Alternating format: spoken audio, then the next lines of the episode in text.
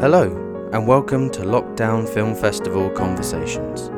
In today's episode, we discuss the 1994 film Shallow Grave, written by John Hodge and directed by Danny Boyle. A group of friends cover up the death of their new flatmate in order to obtain a large sum of money. However, their actions bring both external and internal pressures upon their friendship. Thank you for joining us, and here's the conversation. 17 and it was nick gill's choice and he chose shallow grave written by john hodge and directed by danny boyle uh, but as nick is not at this call uh, i'll attempt to do a little intro as if i knew what was going through his head um, Can you do it as. Nick Gill? no i'm not no i'm not doing the accent that's dangerous um, I'll do I have a feeling that Nick chose this film because he loves British 90s films that make him feel all nostalgic about what his life would have been like if he was born 20 years earlier. Um, he loves his Trainspotting. He loves that kind of, Loves a bit of techno. loves a bit of techno, loves a bit of 90s kind of like, you know, Ibiza music. Um, I'll open up the floor to anyone who'd like to jump in with their with their thoughts first. Okay. Uh, terrible. Oh, now with the big guns. Here we are. You might need to elaborate though, Ollie. Uh, no, sorry. I, I wanted to. Uh, I wanted to drop the mic rather than test the mic. Um, um, uh, yeah, I just like. So I watched this the whole way through. It was it was like perfectly watchable. And like I kind of watched it the whole way, watched all of it. It was like okay, yeah, fine. But um, I thought the storyline was incredibly weak, with no real conclusion or direction. It was something you've seen a hundred times before, but done a lot, lot worse. Yeah, definitely. What? A dead a dead roommate and thousands of pounds? Yeah, similar. Anyway, um, yeah, I, I just I thought it was like it was very directionless and a bit like oh, there's, there's, there wasn't a lot of depth to it, which kind of makes sense because it was called Shallow Grave. Um, This was- guy's on fire. Carl? I mean, I completely disagree with his like point. surface level, like oh, um, the performances were okay, I guess. Um, Ken Stott was very Ken Stott. Ewan McGregor was very Ewan McGregor. Can't stop. Krista Eccleston was very Krista Eccleston. That's about all I can say. Um, who's that? The bloke that one of the blokes that got killed. Um, I can't remember his name, but he's the same very scary looking bloke in every film I've seen. Are you talking about Peter Mullan? Yep. Yeah. Very. I, very- at first, I thought it was Peter Mullan and Colm Meaney, and then I realised it wasn't Colm Meaney. It was just Peter Mullan. But yeah, I mean, obviously, early enough in his career whereby having no lines, one line was fine. Yeah. Oh, and the the only other thing that sprung to mind is that they um they I think stole the well either stole or very like loosely mimicked the theme music from Halloween and then just kept playing it every now and again. I I reckoned it was the theme music from Harry Potter and the Philosopher's Stone. Anyone else? No? Very I don't know what it was, but it drilled a hole in my brain. To be fair. The Yeah. bit that, that reminds me the the, the scenes with the drill were my favorite. Oh, there we go. great. They were great. Shara some interesting thoughts on the drill scenes, which we'll get to later. I kind of disagree in your lack of plot. Not in that I think there was lots of plot, but I appreciated the lack of detail, I suppose, and that it gave space for just letting humans stew over their own nonsense. Like, I like that we don't know why the money was there, like what crime he'd been involved in or what why he had it, why they were after him. Like, I think that would have been a big tangent that we didn't need. And it was very much about the three of the three roommates. Although some of the exploration of their sort of character choices could have been a bit more heavily investigated. Um, This is what I mean. Like if they'd gone down that route, then good, but it didn't. Yeah. Not, Is this, is this the same criticism we have of every 90s film? Where Yeah. They basically just brush over any character study and we all get annoyed because we want to we want to talk about their kind of inner workings and 90s films just want to go, look at all this crazy shit that's happening. yeah. We we want to see humans as more than just, you know, a surface. Yeah, or an Level. antagonizer. Mm. Yeah. Yeah, it, it did kind of look like they were like, let's have a doctor, a journalist, Yeah. and and uh, an, an accountant. Doctor. Woman. Just, just throw them into the mix. The three people with these professions, they get some money. Go. but but I kind of agree with Jen though. That's I I like that aspect of maybe old, older films is that that wasn't you know I think it was quite clear that that wasn't really the focus, and for me that didn't detract from it. I, I liked the other aspects of it. I think yeah, I think there's it's it's easy to fall into a trap of of judging a film by creative standards that it's not actually setting out to achieve. If that makes sense. Like I don't think it's meant to be a particularly in-depth film. It's meant to be a bit kooky and a bit mad, and it definitely achieves both of those aims, I suppose. Um, whether it's enjoyable or not to watch, I enjoyed it. I didn't think it was, you know, it wasn't groundbreaking. It wasn't phenomenal, but I thought it was an enjoyable watch. And for you know, 92 minutes, yeah, there I have I have wasted my time doing a lot worse things for 92 minutes than than I don't know. Well, I think I, I kept getting lost in the aesthetics of a lot of it. Like I kept, I got so angry looking at all of the scenes of the flat and just going, "This is such a beautiful flat. Why have you painted it in primary colours?" That's one thing I did, genuinely distracted from everything else. That and the hairdos. There were some shocking lids. Ewan McGregor's Barnet is. My God. I thought it looked like your brother's Barnet, Max, when he had his longer hair. Yeah, Yeah. I think that's not too far off. I actually thought that was symbolism at one point for like Ewan McGregor and Kerry Fox's characters to be siding with each other because they stood next to each other one scene and it just looked like their hair was a continuation of each other. so I thought it was because they were on the same side. I like that. I hope it was that. conscious choice. Um, yeah, one. I think one thing that we said was like the um, Christopher Eccleston's character. He kind of just turned a bit Too quick. too quick. You didn't see like the progression of him getting all because it, it must have been because he was the one who who ended up doing the chopping up of the body, etc. But that wasn't really explored. You didn't see him progressively going into this kind of enraged or mad state or whatever. And then like there was a scene where they go to this ceilidh charity ball thing, which seemed like there wasn't much point in that either, apart from Ewan McGregor gets uh, beaten up and Chris Ferguson like gets a bit angry that they're not listening to him. But again, there was a kind of there was no sort of reason for that. I don't know if anyone else thought different about that scene, if they, they got anything more from it. But I It felt the same. And there was that bit where it was like, guys, we only really need to talk to you. And they got interrupted, but then he never went back to talking to them about what he needed to talk to them about, which I thought was odd. yeah, Yeah, I think I don't know. I'd probably agree with Anna in that I find something so insanely lovable about Christopher Eccleston, and I don't know why, but it's a thing. I've really got a soft spot for him, and I actually still, I, I agree with you. I would have liked to see more of a, a gradual descent in his character, but the his character itself, I actually, I, I did find quite engaging, even though it was maybe slightly clunkily clunkily that's a word now. Uh, done. I did find him extremely lovable. I found ewan mcgregor just you know he was being ewan mcgregor which is fine.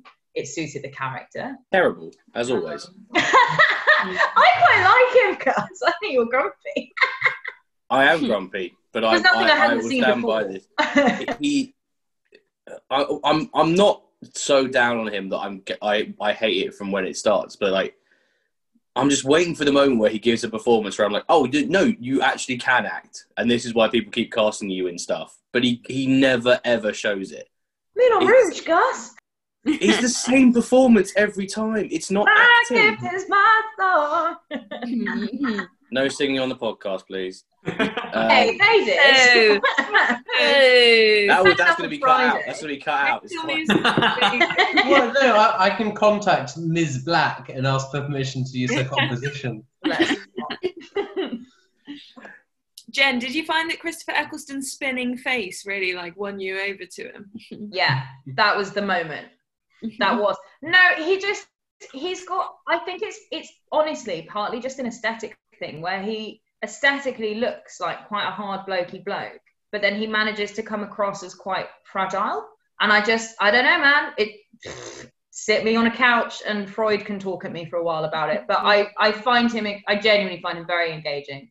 Yeah. um, and I, and quite lovable. And I think it's that sort of fragility, even though I- he's face like you know a brick shit house. But Yeah. I Yeah. liked him as well. I think it just wasn't written like it didn't. It, Yeah, the didn't script. Lend, the script didn't lend itself well to him. this, yeah, I, the script for me was quite weird in terms of a lot of the scenes. I felt like the dialogue was like watching a play, but like an amateur production of something. That's And- exactly.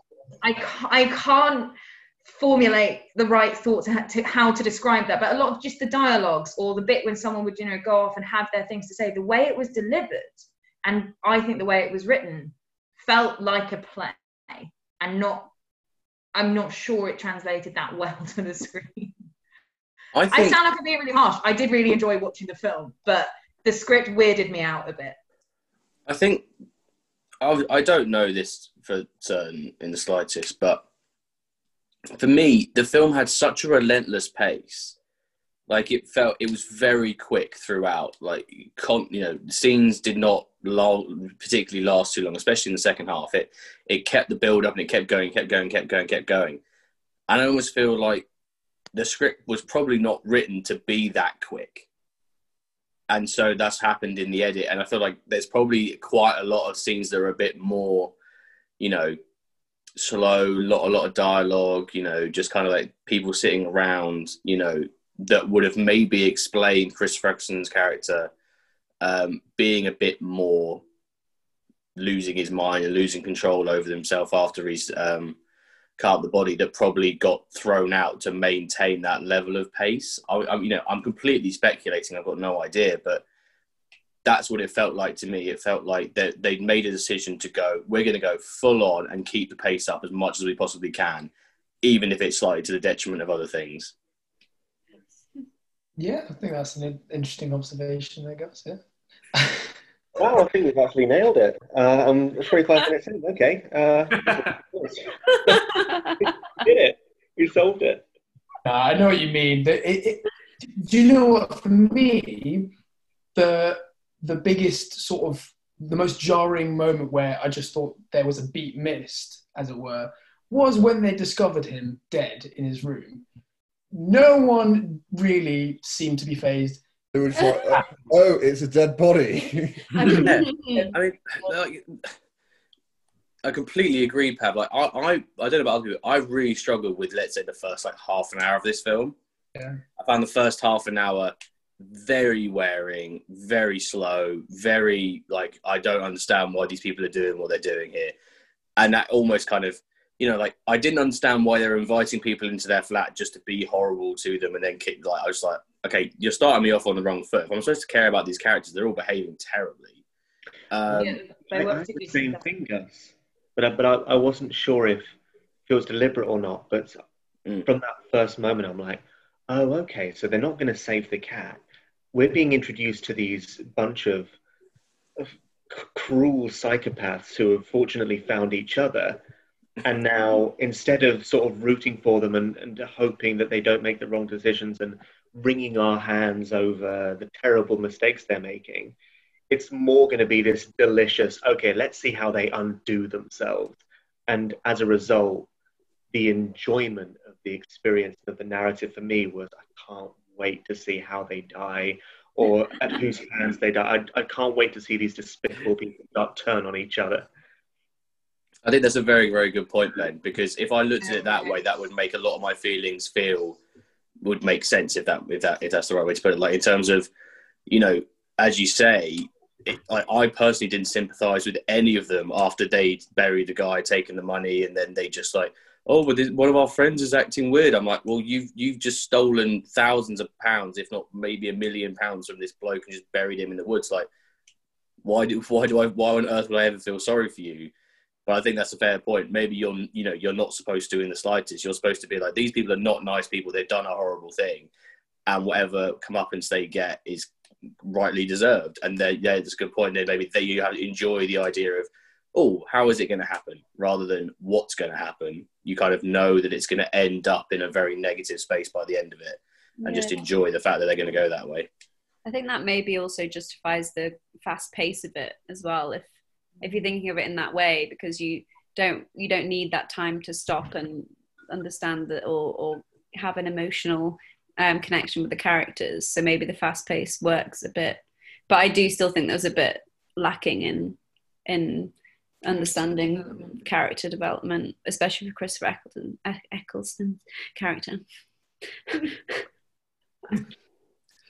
Yeah, Ben, I, I think you're right though about because that's how I viewed it, and it made it more enjoyable because it was more, it was less of a case of rooting for them, more just who's going to die, how are they going to die. Yeah, Yeah, it was exciting. But I was one looking forward to all of their demise.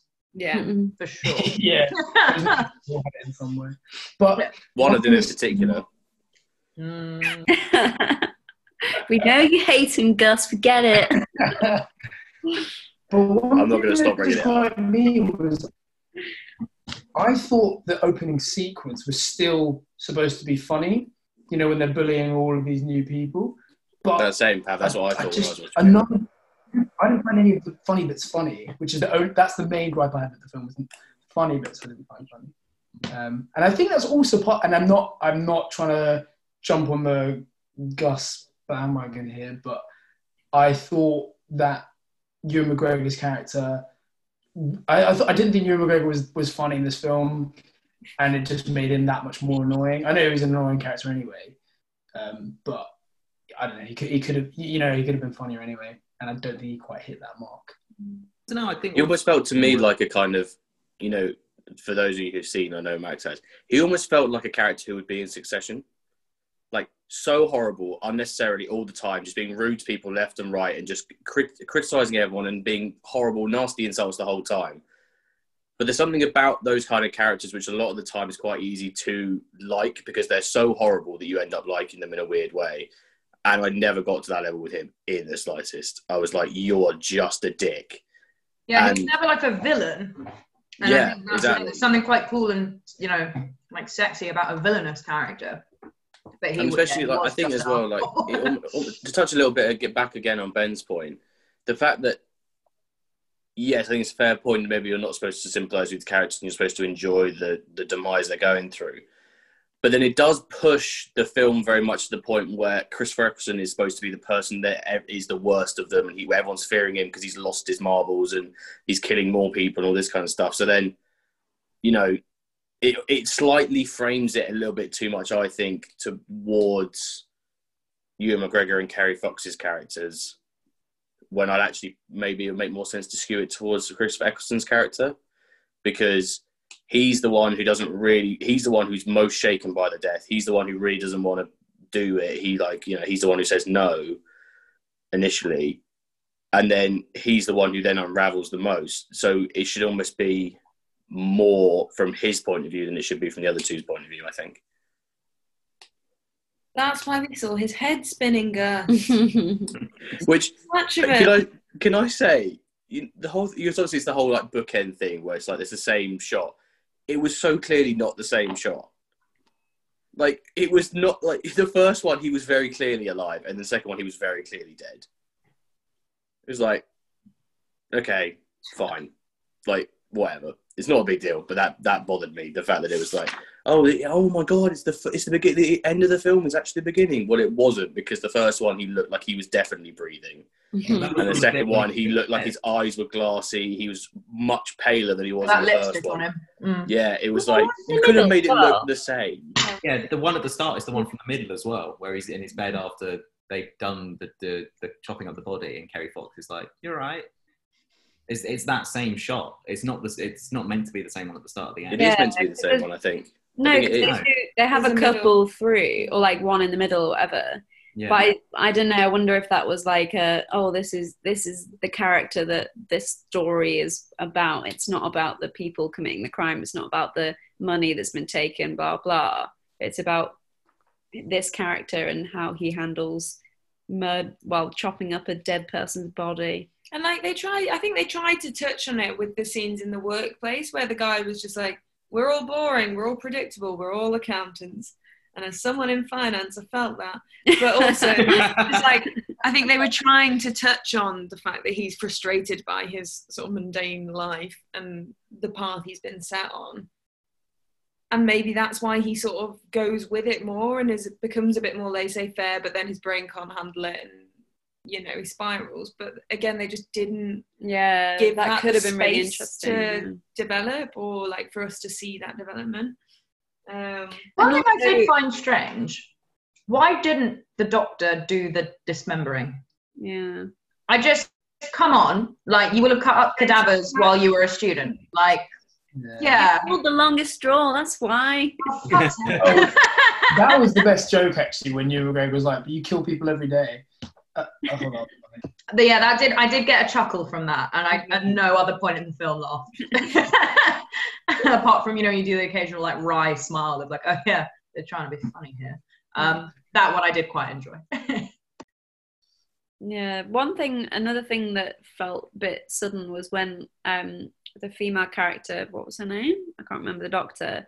She switched to going out with Christopher Eccleston and then not Ewan McGregor, but that was all kind of then again quite unexplained. Um, I think she wasn't really, was she? She was just trying, kind of like, playing the game, yeah. yeah. She, I, I don't think she really. I, I personally didn't feel like she had a particular interest in either of them. It was just she was siding with whoever was kind of more in control of the situation. Yeah. She was kind of playing them both against each other a little bit. I get. I, I felt. I felt like. Um, that that I, I might be wrong. I, I know I, I think I agree with that, but then it still felt like, come on, then you you can't just suddenly decide and he's just gonna take that unless he's just really in this strange space that he would just think that that would happen.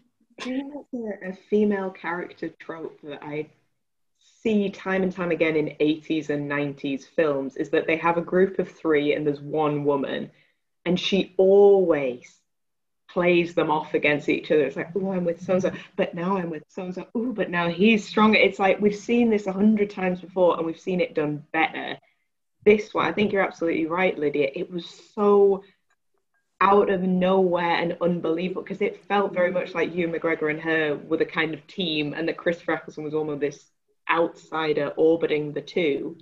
So for her to then ally herself with him, and it just looked a bit motherly when it there was a lot of head cradling, which I can understand from his point of view is maybe going to make him go like, oh yeah, she's looking after me, but then yeah, to switch it to like a we've made a plan, we're doing this. It's like, no, you haven't. yeah. There is no emotion here. Yeah, it, it felt very lackluster, I thought, that one. to be honest, I thought her whole performance was pretty lackluster. Agreed. I just, I think, like Ewan McGregor, love him or hate him, at least he was, you know, really camping it up. Um, I thought she didn't seem to have a huge amount to bring to the table apart from a very, very posh accent that felt quite out of place. I don't know. She wasn't. She just doing her own accent. She was. I have no idea. She's she's a New Zealand actress, and she was doing her own accent. I thought, but then but then that kind of threw me because I It thought, really hang on. confused me. Well, I, well, because I thought she was doing her own accent, which then threw me because Eccleston was not doing his own accent. It's like if she can be from New Zealand in this scenario, why can Eccleston just be from is it Manchester? Like, why can't he just be from there? Why on earth is he doing a okay but not great Scottish accent throughout? And she's just doing a New Zealand. Like, it just didn't What? Huh? We watched the same film. Did anyone actually hear the same accent? So I thought he was trying to be Scottish, but not very well. I well. was like, oh, he's, he's from London, isn't he? And then I thought, oh no, he is from Manchester. And And, he'd then, say one Scottish sounding word. and I'd be like, oh, oh right, okay. okay. Oh. I thought the three main leads across the board. I wouldn't say any were excellent, but I wouldn't say any were poor. I thought they They were were solid. equal, weren't they? I think. Like, Yeah, I think they just weren't handed a great script. Yeah, I mm-hmm. agree. I think my yeah, my fairest description is that they were there. I think for me, like I thought Kerry Fox's performance, I in the beginning, I I liked it, and then as things unravelled, I didn't like it. If that makes sense for me, as in when she was just kind of being the character, and she was just kind of like slightly cold doctor kind of character. I was like, okay, yeah, no, I, I like I like what you're doing with this. And then as soon as it became this battle of wills and everyone was losing it, I then found her pretty tough to watch personally. The most interesting character I thought was Hugo, and then he got killed off immediately. he had like one scene where I was like, "Oh, he's he's a bit intriguing. I wonder where he's going." And then they killed him, and they said nothing more about him. But yeah, he was very good for five minutes. I would have I would have liked to have known how he got the money. I kind of wondered if we were gonna discover that, as because I assumed he'd nicked it from some gang. But I would have liked Yeah. to know a bit more about, unless I just switched off and I missed that scene where it was all No, Uh, like, no, Laura, you didn't. Don't worry. my fault this time. It was like again, it goes back to the beginning of what even Lydia was saying about the kind of lack of ex- lack of explanation in the whole film. Like, it wasn't really ever established from to me how he died.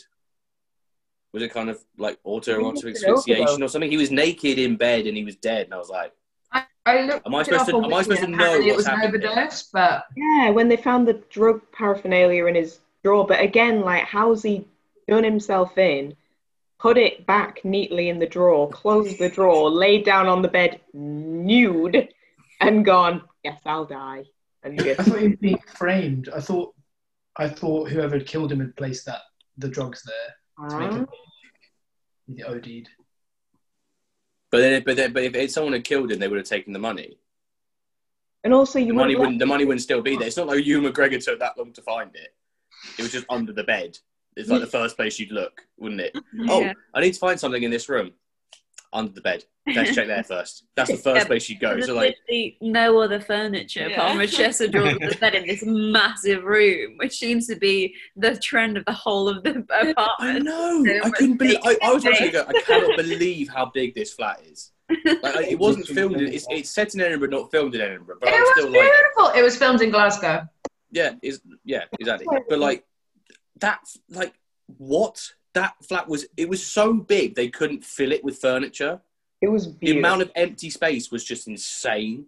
Is it Oh, because also, people? I think um, I think John Hodge is a time traveler because this film was 1994, right? And there was a there was a drum kit with a gorilla sitting at it. Now I can't remember exactly when the Cadbury's ad came out, but it was way after 94. That was 2005. When was there a gorilla? How do you know this, Yeah, it man? was at the drum It was a gorilla. Yeah. I thought you was. I thought it was just Ewan McGregor sat at the drum kit. When- No, I don't know I missed that. Gorilla. because I kept thinking it was like a looming person and something really exciting was going to happen. and He was going to jump on someone's back, but it was a gorilla. Harry. I need to rewatch it. I don't know how I can. I completely I missed a gorilla just in the middle of this film. Like, like that's something you shouldn't miss, right? A gorilla sat at a drum drum kit. I love I love the idea that the only explanation is time travel that John Hodge would the visionary directors of a Cadbury's advert. Bringing back the important stuff. Um, I, I found that the size of the apartment lent itself to that um, feeling it was more of a play as well. It just looked like a big set trying to fill a stage for me. Hmm. hmm. A lot of it was in there as well. There wasn't much outside, apart Mm. from scenes Yeah. and burying bodies. Yeah, was it potentially that big because Danny Boyle was like, I need space to put all the cameras? Do you know what I mean? Like, Possibly. you know, massive rooms, not a lot of furniture. Ah, this this lends it very easily for me to shoot several setups. I thought, I, I personally thought have his like direction. 30 days to shoot the whole thing, right? Yeah. Yeah, but that's fairly standard. Thirty days is. I have is no idea common. what, what the standard would be, but Thir- Thirty days is fairly standard for a kind of like normal, non-superhero, non-blockbuster film. okay. Um, I, I don't know if anyone else felt this, but I, I thought Danny Boyle's direction was pretty good. I thought it was very concise, very clean, very you know clear in what it was trying to do. Um, I guess that comes back to the whole pacing idea, but I thought it was um, I thought it was very smartly done. He was having fun trying things out as well, which I think you then see Trainspotting and like babies crawling on floors and looking at screens and things moving around and we see it all again. Yeah, but Yeah. a bit more polished. I think, um, I think you could tell he was having fun. Yeah. Yeah. Yeah, he obviously had freedom with it, which was is nice for a director to have rather than being like dictated to about what you're trying to create. Yeah, What were um Harry and Nick's notes? Oh, sorry, Ben. it, it's fine. It's, it's not, Cut him off. It's not a good point. It is. Say it. Come on. I, I'm, I'm not sure if it was a budgetary issue. hang on, Ben, hang on, can't hear you, can't hear you. Move, move your head slightly to the left. How about now? Yeah, that's fine. Okay, here we go. I'm not sure if it was a budgetary issue, uh, but I was. I thought it was curious what old Danny Boy decided to show us and what not to show us. In that we see the full nudity of the corpse on the bed, but then as soon as we have any scenes of particular violence, we get these very tasteful kind of lookaways of silhouettes and maybe some slightly evocative sound design, but nothing more than that. I just I wondered if it, it seems strange that it seemed like in so many times he wants to be like, blah, look at this, look at all the grisly, you know, reality of this, and then certain moments where there was almost like a dignified shyness of, oh no, we, we can't. But I don't, again, I don't know if that was like a budget thing, like an effects thing. I mean, I, I guess that would. They did it on a shoestring. They had to sell lots of their props, right? All right. Someone's I was gonna say lots of lovely shy cutaways apart from knife through the neck. Like that was saying. They, they spent all their budget on that one effect. I did think though, and it made me think of when we went to see Berberian Sound Studio, um, whatever. Um, can you hear me? Just look at the laptop at. Sorry, I got lost in Ben's eyes. Um, when we went to see Berberian Sound Studio, and they were doing this whole idea of creating horror just with sound. Most of the scenes in that, when they were torturing or breaking or something, the sounds were making me feel sick. They were horrible.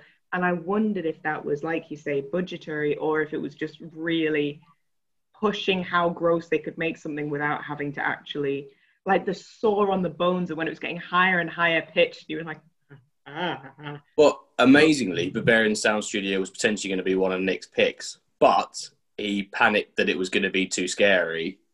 It was gross. But if Ben's seen it on stage, maybe that if you you know, Ben turned Uh, away a few times Mm-hmm. on stage. um, That's okay, it might be. he works at the BBC. um, so yeah, so I'll give you uh, Harry's notes just quickly.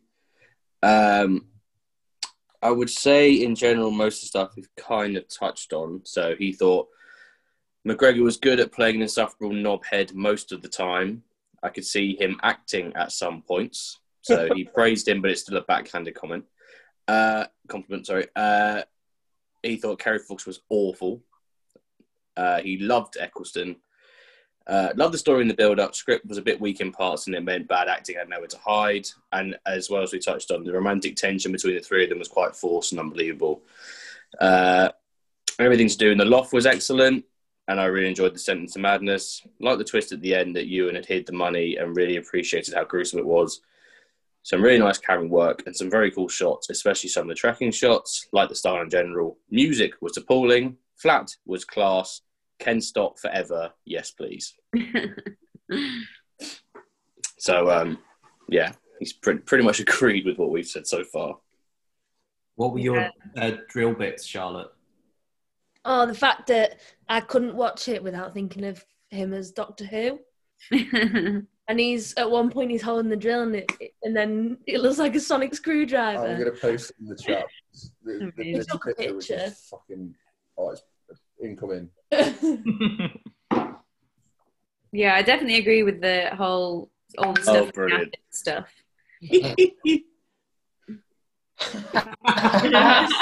so good. Oh my god. Yeah. I couldn't stop laughing the whole time. So in that bit for me. Just a bit less hair. yeah. I thought a Dalek was gonna pop out and then That Oh, would have made be great about as much sense as anything else. To be fair, we it, the film could have done with the Dalek, maybe. Wait, this is this is proving my point. John Hodge is a time traveler.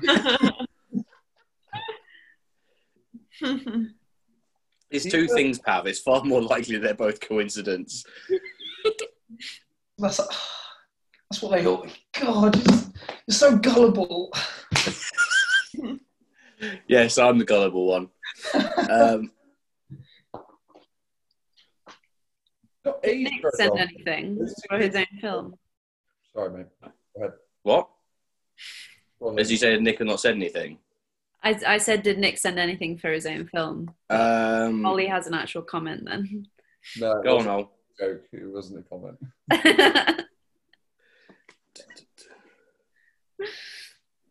Oh no, he did. Um, not a lot though. Um, he said the first comment is about Chris Tarrant. Uh, loved Chris Tarrant's orange suit, mad tie, and mullet. Oh yes, yeah. Yeah, he said he found the moments of horror, violence, torture, etc., generally gruesome and disturbing, which blended well with moments of dark comedy.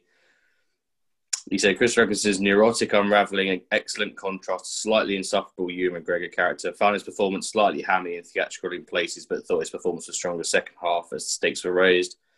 Loved the opening sequence and relentless pacing, nice use of imagery and cool motifs throughout. Also, Danny Boyle loves a scary toy baby. Oh yeah, that, that's um that was my final time traveling point, and I, I'll, I'll stop. I'll stop after this one.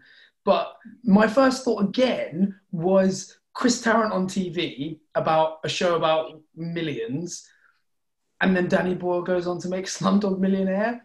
Like, do you get me? It's it's just there's too many things. I'm in this giving you film that. Are you feeling all You're giving him that one. That's the one you're giving him.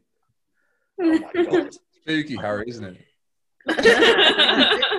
no, honestly, I think this is why I enjoyed the film so much because it just it all these little things were just a little bit too eerie for me, a bit supernatural. I wasn't, I wasn't feeling easy.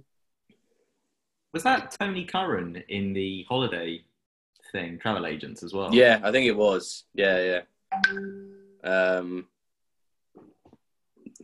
this is not going well. This conversation, is it? I think I think there's not much really else to say. All, all I'll say Well, is I. I I mean, thought- yeah, I guess the fact that we touched on the fact that it, it's not really a film about kind of anything apart from exactly what's happening in the frame is Yeah. making it slightly tough to talk about. There's not a lot of kind of thematical questions. It's not a massive cast. It's not a massive story. It's very self-contained. Um, Yeah, I think it it feels like they could have done so so much more with it. I think is the only thing I have to say. I don't know if it's like because where we are now. So this is like what tw- twenty five years ago. This was made. We're probably a bit spoiled in terms of like what kind of film this would be if it was made now. In terms of like the level of detail, like the level of tension building stuff. Um, but I just like I think about stuff like I know it's not a film, but like Line of Duty, for example. If this was like a Line of Duty episode, you'd have such fucking backstories and then like twelve different twists and lots of really good detailed characters, that kind of thing. Whereas like there was just there was nothing here for me. It was, I just I left it just a bit like oh come on, um, yeah. I, which is why I'm kind of my, my comments that have kind of dried up, unfortunately.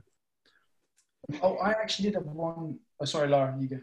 I was just gonna say, I wonder if, and I don't know if you covered this while I was out of the room, Um, I wonder if the dynamic would have been changed if any one of them actually needed the money, because we learn very quickly on that all three of them are in very like high-powered, well-paid jobs. Otherwise, how the hell can they afford this apartment? And they kind of let us know how well off they are. And I think because of that, because this money is only ever going to be frivolous and an extra and kind of is only going to supplement their living. Like, not one of them is so desperate to leave their job. Like, we know Chris Eccleston is perhaps feeling a bit like, oh God, this is all I've got. But he's not in a particular rush to leave his job either. I wonder if one of them had really, really needed it and had been that kind of poor friend, then perhaps that might have introduced more of a dynamic there. But because none of them needed it, there wasn't really that drive to keep defending it when things escalated and escalated. That's a very good point. That's a Before you do point. is buying gorilla suits to sit behind drum kits, it's like, well, you have killed men for this. Yeah, definitely. I think the thing as well is like, as well as that point, I've I was baffled by the fact that they like didn't think anyone was going to come looking for it. Like, given how much money it was, they were just like, "Oh, we'll get rid of the body and it'll be fine." Um, and then they were like, "Oh, some someone's actually asked about this massive case of cash. How surprising!" Yeah, irritating. Well, this is what I was going to ask. So, because after that happened, that made me think, oh, Christopher Eccleston's obviously the smartest one because he did he did predict. I thought that he's been he's been hiding in the loft. He was ready for this. But then I was wondering, but is Ewan McGregor the smartest character? Because that's what Kerry Fox says to him at one point, doesn't she? But I couldn't really figure out. I was like, how is he the smartest? Like Christopher Eccleston is the one who just saved their their saved their their butts. And then I thought, but then I was thinking, was Ewan McGregor actually was is did did he realize from the start that if he got someone else to, to do all the dirty work and cut the body, bury it, he was going to go mental, and and then like it made me it made me start. I started thinking backwards, and then I thought actually was Ewan McGregor's character super super clever. Um, Was he a time traveller? Yeah, Well, I know might- what mean though. I, I agree, especially obviously with the big twist at the end where the money is gone, and obviously Ewan McGregor has swapped it all, but also didn't tell the Not tell any in not not told yeah. anyone that he's done that, even though it seemed like those two were together and everything. So maybe that, that made me think that as well. That maybe he actually was a bit more intelligent and he knew exactly which straws were the longest, and because he was the one who was holding them and all that kind of stuff. I don't know. Yeah, I thought that whole straw scene was really tense. Like the whole the looks between them. That was a real psychological game. Mm-hmm. Enjoyed that. Sorry, Nikki. Yeah, no, just a tiny point to keep the conversation going. Um, we couldn't decide whether we thought that, well, we both had different opinions, not we couldn't decide, um, whether Ewan McGregor's dead at the end. Because they're taking pictures as if it's like pathology and he's a corpse, but he's still moving and still reacting. And I think he's I still. don't think he was. I think he was supposed to be alive. like, if he's still alive, I think it's unlikely he would have survived a, a knife through the clavicle, but don't know. Because then Yeah, also Christopher Eccleston is talking as a corpse at the very end, right? Ah. I think he was supposed to survive. Yeah, I wonder what I if took. they were taking the photos so quickly because they were like. I wonder if it was like a get the crime scene. Yeah, and also like it's Danny Boyle. It's not like the most realistic thing in the world. It's quite stylistic that bit at the end, which is what I thought. But because I thought he was dead, and we were just seeing like Yeah, I agree. And if not, then like alarming lack of immediate medical attention.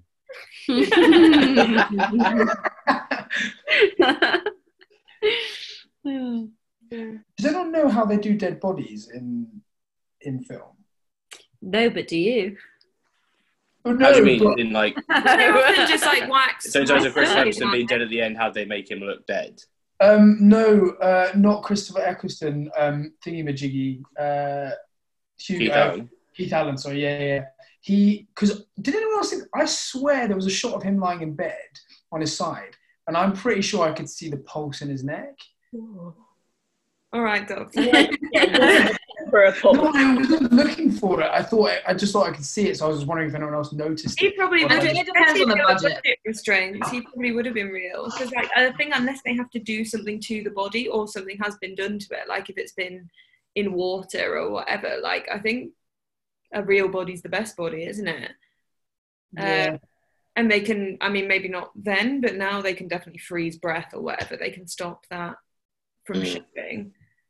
Um, because fake bodies are so expensive because they do it on silent witness and stuff, don't they? So they can do autopsies and whatever. But it's a lot of Well, something like there's a, I can't remember what film it is. There's a famous film from I think it's the 80s where it might even be something like Poltergeist. I can't remember what it is, but they used real skeletons in the scenes because they were cheaper than buying realistic looking fake skeletons.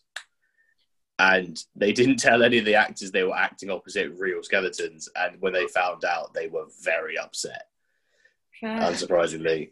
Um, but that kind that kind of adds to the point in terms of you know it's not easy to find realistic looking f- uh, fake corpses or skeletons or anything like that. Has They're cheap. ever seen the 1980s Jeremy Brett Sherlock Holmes series? Niche. But in the Reichenbach Fall episode, which is obviously meant to be like, holy shit, Holmes and Moriarty have plunged to their deaths. Um, I understand it's the 80s and it's TV, but they have very clearly used like a store mannequin.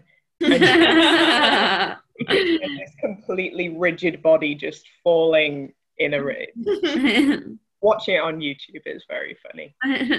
Is is it better or worse than what we saw in Vertigo? Ooh, do you know what? It's a different. It's a different. A different place. Yeah, Harry's not here to defend Vertigo, is he? what a shame.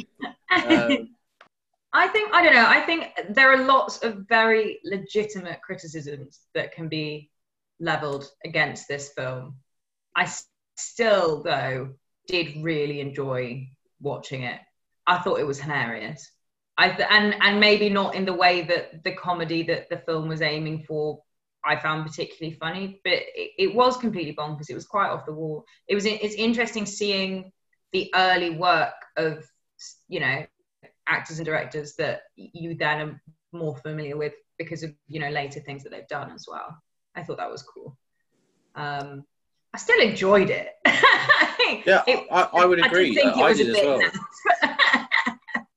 I found myself in a position whereby It's crap. But like, there was a lot of it that I liked, but then there was also a lot of it that I didn't like. And so I didn't really know exactly how I felt about it, which is one, you know, one of my biggest problems, whereby I spent the first half an hour going, oh, just don't like this at all. And then the second half an hour going, oh, now I'm really getting into this. Yeah, I really like what you're doing here. And then the last half an hour going, ah. I So was the complete opposite. I was more in it at the start, middle a bit slow, and then back up by the end. I can't believe you liked the beginning. The beginning was. I thought Sorry. just whatever. I, yeah, I, I, I'm amazed that. Yeah, that's that's. I found the first half an hour atrocious. It like I thought it was really really bad. Like I was going, what the hell have they done here? Because this is not making any sense whatsoever. Um, again, going back to Ben's point, like about I, I just hated all the characters so much. I was like, you're just such nasty pieces of work, and clearly I'm supposed to sympathise with you, but I'm not going to.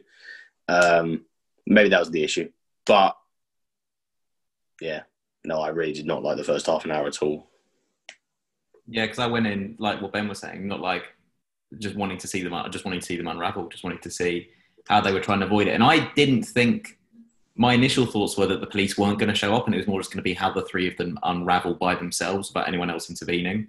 Um, obviously, makes sense that the police showed up and the other sort of gang members looking for it. Um, yeah, I was just going and being like, "Cool, this is going to be fun. Someone's going to die. Let's go. It's not going to be happy."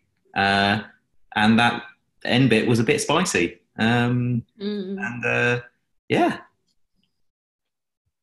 Yeah, I think um, I agree a little bit. Like, I enjoyed the bit at the beginning where they were interviewing all of the potential flatmates and stuff, and that was like fun, interesting. But I do agree that it was kind of that was didn't really add anything apart from a fun Danny Boyle esque kind of funny thing. But yeah, it was that didn't really lend itself to the plot at all.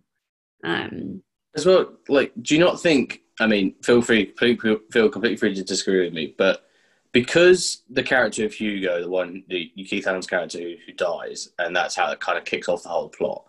I know this is not the way classic classically you're supposed to write a film, but like because we see so little of him, wouldn't it almost make more sense if like that's practically the first scene? yeah. Whereby you kind of have this like he walks into the flat they're like oh hey you know so glad you're moving in a little bit of you know exposition so we know exactly what's going on. And then within five minutes they find the money. They find that he's dead and they find the money. Rather than 20 minutes of just you know i felt very labored exposition to make us understand what you know is going to happen and who these people are i kind of wanted it to kind of just get started a bit quicker. Yeah. and so then you know, like on the other hand you have like christopher eccleston work, walking upstairs whoever it is walking upstairs to like techno music and then you've got these quick scenes of chatting to random people that you don't really meet properly and that that could be starting it quite quickly. It's quite fast paced and you're meeting all these new characters and it gets you like a bit buzzed for what's to come. But then it does then it get a bit slower maybe i don't know the other the other thing, and I think to, to to defend the film, and this kind of also goes back to the point that Ben was making about like, you know, you're not you're supposed to be in, you're not supposed to be sympathising with the characters. You just want to watch it all unravel. But the thing I thought with that opening sequence was it's, it's showing these guys are like they're all a little bit of an asshole. They're not looking for a, a boring normal roommate. They want someone intriguing and different. And it's I think I get the idea that through the whole way through the film, well, I'm sorry, up until they actually ta- choose to take the money, then none of them are, are content with the normality of their life, and they all want to jump down this rabbit hole. Hence, why they've all got enough money. They don't need. They don't doing. They're not doing it for the money. They're doing it for the excitement. That's what. That's why I took from that scene with Christopher Eccleston at work. It's not. It's not like he wanted to get out of his job to get better pay. It was just I want some excitement in my life, and that's kind of how I saw them. That's that's what I took from that opening scene. It was like these guys are all none of them are, are killers. We want this Hugo guy. Well, they don't know it until he walks in, but yeah, that's a good point I- that's a very good point yeah that it's did it that way Yeah. as well, Harry. Um, and as well, that that idea, um, I assume from what everyone said that Ben said earlier, this idea that you're not supposed to like them because they're so clearly inviting trouble and conflict into their house. They are literally opening the door to it and saying, like, yeah, we want you. That's what we want. Because of that, as they're spiraling out of control, there is so little sympathy there because we've watched them invite it in and we've watched them choose the most dangerous path, you know? Yeah. But no, yeah, I agree with you. and it's almost like the whole thing's a game, and and for all of them, they're like, which one of us is going to end up with the money? You know, and you know, like you see you Greg smiling at the end because he kind of feels like he's won. Um, yeah. Did Nick and Harry send their scores, Gus? Yeah, yeah, yeah. Um, yeah, we'll get to those again. Um, I'd like to touch on the fact that I was very happy to see uh, Ewan McGregor's Mini. What a lovely little car. It was a lovely Um, little car, to be fair. Were you more happy to see the fact that it hurt him, Gus? Probably, yeah, probably. I mean, Poor little shins. uh, has anyone got anything else they'd like to talk about with Shallow Grave? Christopher Eccleston's tiny butt. So small! Small. um, yeah, I, I don't know if you mentioned it, just the nudity took me by surprise, and that makes me sound like such I honestly feel like I could have you saying the word nudity as my ringtone. Can you just please just say it once more? Oh, it. mate, it's an Nudity? accent thing, but I'm absolutely enthralled. Nudity. Shut up. Anyway, yeah, there was a lot of it though. A lot There of was- nudity. you know. it was just, I think every time there was like a tit or a little shriveled penis. It was just it just took me by surprise, I, and I questioned why it was in. We've all been taken by a surprise by a shriveled penis. I'm yeah, I'm not. Yeah, I I'm don't think it was not that rude, I just like it. I like nudity with purpose. Yeah, it, it felt um, a bit misplaced, I mm, would say. There was a whole scene, isn't there, where Chris Ferguson is basically like trying to peep on his housemate and then fails miserably. yeah. And it's Also, like, he's fucking fast. he only looked away for a couple of seconds, and she managed to not only get dressed, leave the room, but put clothes away. Hats Did off she know her. that he was watching her? Yeah. She, she has watched him drill holes in the ceiling. He's not. they he's seem not- very unconcerned about that as well. That's a pretty insane thing to do across the entire loft. And they were just like, oh, yeah, yeah, go ahead, mate. Definitely Yeah, not cool. worried about their deposit, that's for sure. Yeah. Yeah, not worried about the deposit and not worried about the fact that he can now see into their rooms without them wanting him to. Yeah. I did anyone it took me a while to realize that that's what why he was doing that. Yeah, I Anyone? didn't realise till he was peeping through it again. Yeah. I was like, oh, okay. yeah. At first, I thought it was because he'd blown the light and he needed the Yeah. light. I know what I thought. It that that was really cool like when they went up into the attic and they had all of the light shafts Mm. going here, there and everywhere. That was cool. Yeah, it was. It was. Also, you know when um, the first time the inspector comes round, does he? Because they've already he's already drilled the holes in by that point. Does he not look up at the ceiling and be like, Yeah. yeah. Like he's so behaviour. clever, this guy. Pick up on the holes in the ceiling. I, I, I like they also were so bad at covering up the fact they knew stuff. Like wh- when they were asking him questions, like, "Do you recognise those, any of these people?" They literally were like, "No." Like, Do you want to have a look at them again? Yeah, never, no, never seen them before. No, sorry. It's like, Yes, I suppose. yes, I suppose, but it's like, make some effort to make it not seem blatantly obvious that you do know who they are. Like, I know that that's just like a thing that film kind of has to do, but like, we know they know who they are. So have some kind of pretense of pretending that you don't, just for us to make some kind of sense. They answered every question so quickly and so blatantly lying. I was like, oh god. Particularly the one where it was like, would you be surprised if I told you their car was parked outside right now? And he was like, Yeah. why? Yes, yes, yes. I, yeah, oh, I would. Yes, definitely be surprised. Yeah, yeah. yeah. oh, it's not outside. Oh, thank goodness. Oh, so funny. Um, briefly back to drilling the holes in the ceiling. Um, it- that ceiling did not look structurally sound when he was going through it. It looked like a piece of like flimsy plywood. And then he was walking over it. I was like, no, no, through it. If it doesn't look safe, Do it. They said that so many times, didn't they? It's not safe up there. Um, And yet, Yeah, they I mean, have a big crashing through the ceiling scene. Like, what were they gearing up for? Foreshadowing that they then, then just like didn't bother with. Yeah.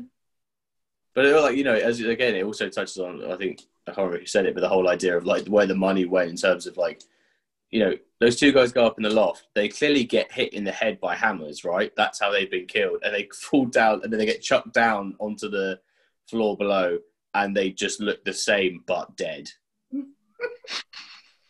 like, okay, look, I, I, I- yeah, Yeah. they're dead. Fine, okay, I'll, I'll just accept that that's the case here. Yeah. Well, maybe that adds to the mystery. It's like how how did he kill? Did he did he hit them on the back of the head? Did he strangle them? Do we know? Where's how's Did he, he hit got them a in the hammer in his nuts hand? repeatedly? Very quickly, Pat. That'd be pretty impressive if he was like, "Do you know what? No, I'm not going to use the hammer that I've got ready. I'm going to put that in my back pocket, take out some rope, strangle them within three seconds, and then chuck them down again." He's a smart guy. At the very least, he would have. Sorry, lady, were you, were you saying something? I, I'm saying, at the very least, he would have hit them around the head, and they still would have been alive when they fell to the ground, and it just might have taken a bit of a while for them to die. Yeah. Pav, is that, is that Oh, obviously I- I'm not hit- the doctor here. Yeah. How would you kill someone? Yeah, kind of bled out on the floor. Yeah. but with no blood, obviously. Uh, what? Like, quickly and silently, you mean? Yeah. Oh, but, but sorry, this is the other thing I was going to say. Another slight plot point. The second guy goes up. Oh, I can't remember the second. And he goes straight for the light switch, which is facing the camera away from him. How the hell did he know where the light switch was? I don't know why I'm look so astounded. It was. He was a time traveler and he'd been to that house before, but in the future. yes, yes, Jen, yes. There's now so many time travel references in, I can't edit any of them out now.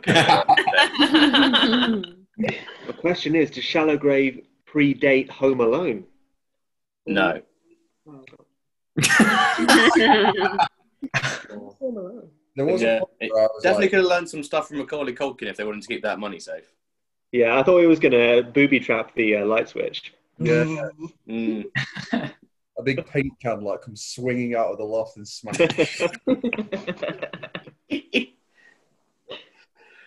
Oh dear. Very good. Right, should we do scores? Get this, over, get this over and done with.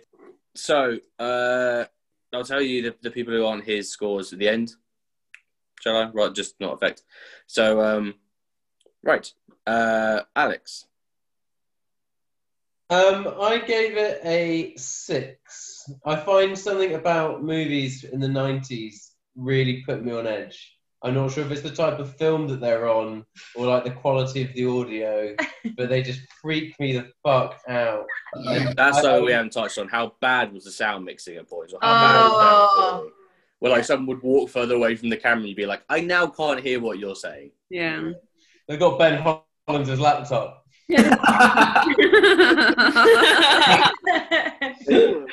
Uh, I- okay. Uh, now to Ben. Ben, Uh, seven. seven.